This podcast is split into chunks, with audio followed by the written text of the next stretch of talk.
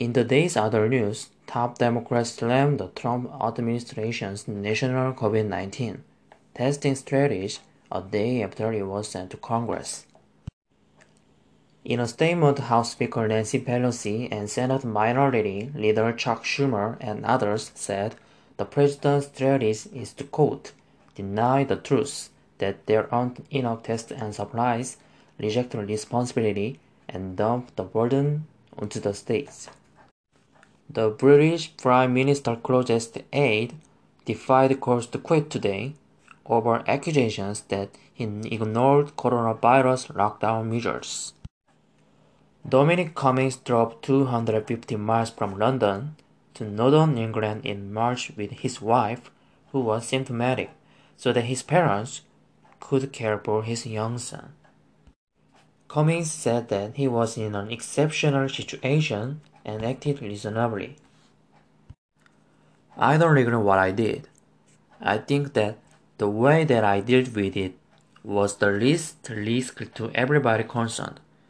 If my wife and I had both been unable to look after our four years old.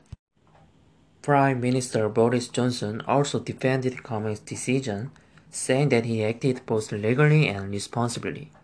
Back in this country, the Republican National Committee and two other Republican groups filed a lawsuit to block California's move to voting by mail this November.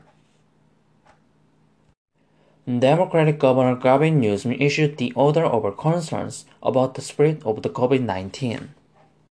But Republicans argued in Sunday's filing that mail-in ballots would invite fraud. A federal judge ruled Sunday night that a Florida law requiring felons to pay legal fees before they can vote is unconstitutional. And that clears the way for hundreds of thousands of people to potentially regain the right to vote. Floridians voted to restore voter rights for felons in 2018. But Governor Ron DeSantis signed the bill limiting it to only those who had paid their court-related debts. Officials in China today defended proposed national security legislation that would crack down on opposition activity in Hong Kong.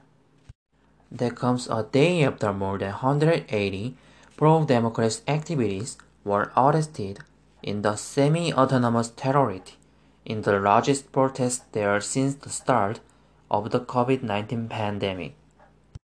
Beijing's proposed laws would ban the demonstrations and classify them as terrorism. The bill is targeted at a small number of behaviors that seriously harm the national security.